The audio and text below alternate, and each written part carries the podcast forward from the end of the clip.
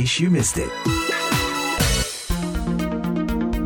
Bisnis yang tumbuh subur seiring dengan berkembangnya tren memelihara hewan peliharaan belakangan ini adalah pet shop atau toko kebutuhan hewan peliharaan yang sepertinya tidak terimbas pandemi virus corona. Bagaimanakah persaingan dan peluang bisnis pet shop di Indonesia sekarang ini? Berikut perbincangan saya Utami Husin dengan Ibrahim Anwar, salah seorang pendiri dan pemilik jaringan toko pet shop Indonesia dalam In Case You Miss It kali ini. Salah satu tren yang menguat pada masa pandemi ini adalah memelihara hewan peliharaan. Bisa Anda jelaskan lebih dulu mengapa? Ada beberapa faktor sih.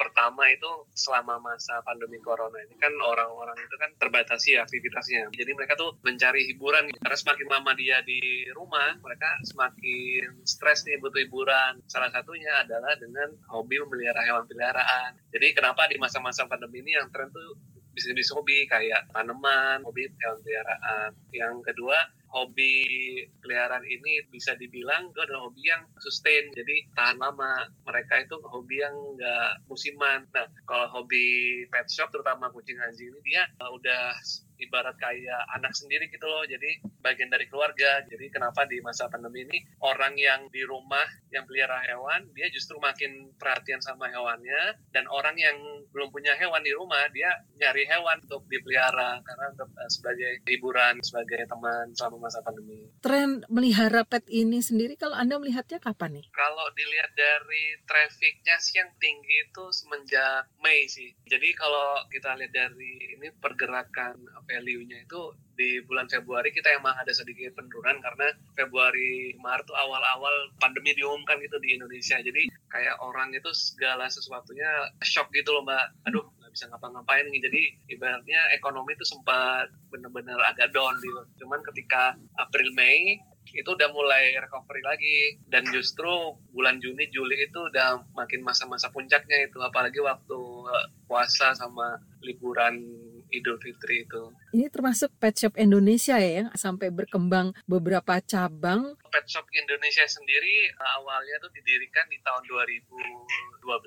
Awalnya kita hanya sebuah situs e-commerce di awal-awal. Jadi kita punya toko online. Kita benar-benar nggak ada stok barang. Kita awalnya sistemnya dropshipper gitu mbak dan reseller. Kebetulan saya dan istri saya waktu itu bikin website petshopindonesia.com. Kita upload barang di sana, segala macam produk kebutuhan hewan, makan, aksesoris segala macamnya kita produk di sana. Begitu ada order, kita baru ambil ke terdekat nih awalnya yang bisa kerja sama sama kita makin lama dari 2012 itu karena trennya naik dan waktu itu kita bisa dibilang kita yang pertama nih yang benar-benar fokus ke kebutuhan hewan peliharaan. Kita di 2012 tuh benar-benar pionir untuk jasa kebutuhan hewan dan produk hewan. Nah, karena namanya itu Pet Shop Indonesia, jadi secara organik tuh orang ketika searching tuh Pet Shop di Jakarta munculnya selalu kita yang teratas gitu. Padahal waktu itu kita belum main ads, belum main sama sekali kayak gitu. Semakin lama, semakin banyak, order banyak, customer juga banyak. Nah, baru di 2016 kita akhirnya buka toko offline pertama di Depok. Kemudian 2017 bertambah jadi 3, 2018 jadi 7, 2019 jadi 9, dan 2020 20 kemarin ada 11 cabang dan di awal tahun ini kita udah mulai pilot project untuk buka franchise. Jadi dua project terakhir kita udah mulai kerjasama dengan partner untuk bikin franchise. Alhamdulillah kemarin yang di cabang Bekasi dan Sukmaja Depok itu udah pilot project franchise pertama kita. Dan kita udah siap di kuartal pertama ini untuk menjual franchise ke umum untuk Pet Indonesia sendiri karena memang demandnya banyak permintaan untuk kebutuhan yang ini dan banyak para pemilik bisnis ini yang selama pandemi itu mereka mencari diversifikasi bisnis.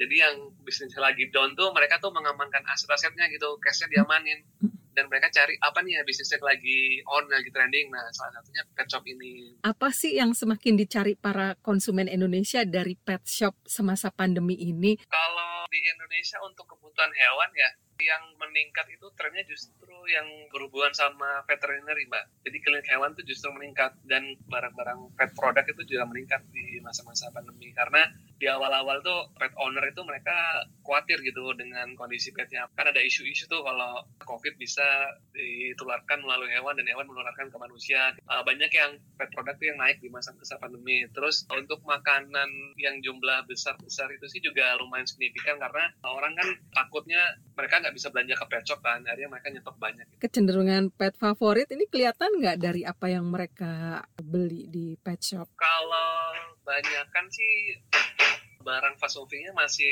uh, makanan sih Mbak ya, maksudnya yang dry food, makanan hmm. kering. Tapi untuk kecenderungan mereka sih biasanya selain makanan tuh mereka beli aksesoris tuh kayak kalung-kalungan, terus mainan kucingnya kayak teaser gitu. Sama kebutuhan perlengkapan sih kayak kandang, pasir kucing juga itu lumayan banyak. Karena kalau di Indonesia sendiri pasarnya tuh hampir boleh dibilang tuh 80% masih cat dan cat produk dan kebanyakan memang melihara kucing kan. 20% masih anjing dan hewan-hewan kecil lainnya kayak kelinci dan lain-lain. Bagaimana persaingan di dunia bisnis pet shop di Indonesia sendiri nih? Nah itu sih yang gimana ya saya waktu ngeliat sendiri tuh awal di 2016 tuh di Depok tuh bisa dibilang tuh pet shop bisa dihitung jari gitu ya kurang dari 10 gitu tapi di tahun 2018 2019 itu udah mulai kompetitor banyak bersaing gitu. Jadi di sepanjang jalan 5 kilo aja tuh ada sampai 7 pet shop yang dempet-dempetan gitu. Karena mereka melihat pulau-nya ini kok kayaknya bagus gitu dan rame gitu. Dan demand terhadap pet shop itu juga semakin tinggi gitu. Karena ketika saya buka satu toko nih yang besar nih ya yang kalau kita boleh bilang tuh kayak flagship store gitu ada yang toko gedenya. Nah ketika ada flagship store di suatu area itu justru meningkatkan permintaan kebutuhan hewan itu. Jadi berarti kalau orang ngebukanya toko yang kecil-kecil itu mereka kayak nggak terlalu pengen melihara hewan gitu. Tapi ketika ada satu yang gede gitu kayak di Depok sih pernah satu buka gede itu pasarnya tuh makin tumbuh gitu. Karena orang kan teras kan ketika ngeliat ada wah ada pet shop yang gede dan kayaknya bisa dipercaya gitu. Nah orang jadi sana. Gitu. walaupun itu berdempet-dempetan sih itu nggak terlalu ngaruh kayak dari segi omset nggak terlalu ngaruh. Karena pasarnya juga bertambah gitu. Karena kita juga nembak pasarnya tuh lebih ke middle up gitu. Tadi anda bilang kan anda menarget pasarnya yang middle up begitu ya. Sebetulnya pet shop itu sendiri memang target konsumennya itu ya jadi untuk di tahun 2016 2000 sampai 2019 itu emang pasarnya masih terfokus ke middle up. Cuman ketika persaingan semakin banyak pet shop pet shop kecil yang banyak kumpul itu itu mereka-mereka sih lebih servis ke middle ke bawah. Cuman yang toko-toko pet shop yang flagship yang masih besar-besar kayak pet shop Indonesia, kita masih main fokus di middle up karena slogannya tuh kita pengen menyediakan kayak one stop solution gitu yang terlengkap gitu dari produk terlengkap, barang-barang kita lengkap dari kucing, anjing, hewan sekolah animal, juga kita sediain jasa grooming, penginapan, sama klinik. Jadi otomatis yang datang ke toko kita itu udah pasti yang middle up gitu, yang mereka benar-benar care, yang mereka nggak sekedar ngasih ngasih makanan yang istilahnya ekonomis gitu. Karena makanan ekonomis tuh justru sebenarnya ada dampak negatifnya sih ke kucing mereka kan banyak kandungan mineral yang biasa-biasa. Itu kalau dimakan dalam waktu yang lama itu bisa uh, nyerang kayak ke kidney ya bisa kayak kencing batu masa kencing darah itu sih yang jadi problem. Jadi mungkin salah satu strategi anda menghadapi persaingan itu buka one stop service gitu ya? Iya dari 11 cabang tuh kita udah mulai standarisasi sih mbak. Jadi yang awalnya kita pertama buka satu gede nih terus buka kecil-kecil tiga terus buka kecil-kecil tiga lagi. Terus karena ngeliat persaingan tuh kita coba nyari diferensiasi sama kompetitor gitu kan. Apa sih yang nggak dipunya sama kompetitor? Salah satunya itu jasa grooming yang bisa grooming kucing dan anjing gitu. Karena kebanyakan pet shop pet shop di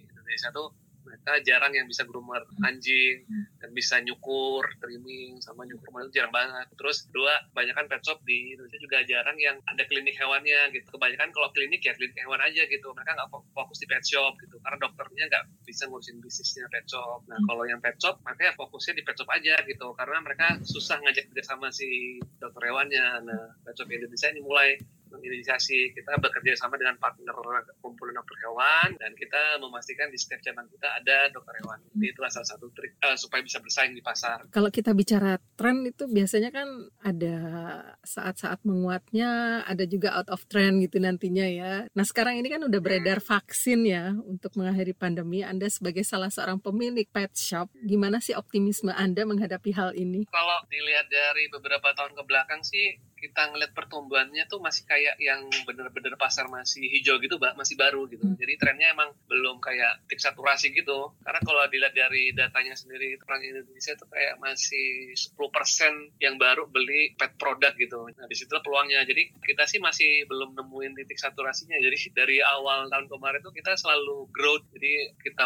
buka cabang, kita naik lagi. Kita masih belum ada nemu titiknya saturasinya sih. Hmm. Kalau dikaitin dengan adanya vaksin sih, itu sih kayaknya nggak akan ngaruh seberapa besar ya. Karena ketika orang udah pelihara hewan ya, mereka udah ada timbul rasa sayang gitu. Nggak mungkin ketika pelihara hewannya cuma di masa pandemi gitu kan. Masa pandemi udah, misalnya udah, udah diumumkan udah habis gitu masa pandeminya dan udah vaksin, orang bisa aktivitas di luar ya, mereka tetap melihara gitu. Nggak mungkin mereka membuang gitu aja gitu kan. Karena udah timbul rasa sayang gitu ke hewannya. Saya ngeliat sih udah kayak shifting dari kayak yang dulunya tuh awal-awal di 2016 itu pet shop itu adalah luxury needs gitu kan tahun kemarin tuh udah jadi kayak daily needs gitu jadi mau nggak mau tiap hari tuh oh, jadi kayak kebutuhan pokok gitu pet shop itu bagi pasar pet lover gitu kalau di Indonesia sih pasar sih saya belum ngeliat ada tren saturasinya gitu hmm. karena kalau dibandingin kayak market kayak Thailand kita sih masih kajau sih kalau dari pemilik hewan peliharaan bisnis anda ini di seputar Jakarta aja ya? Sementara masih di Jakarta cuman kemarin sempat ada tawaran yang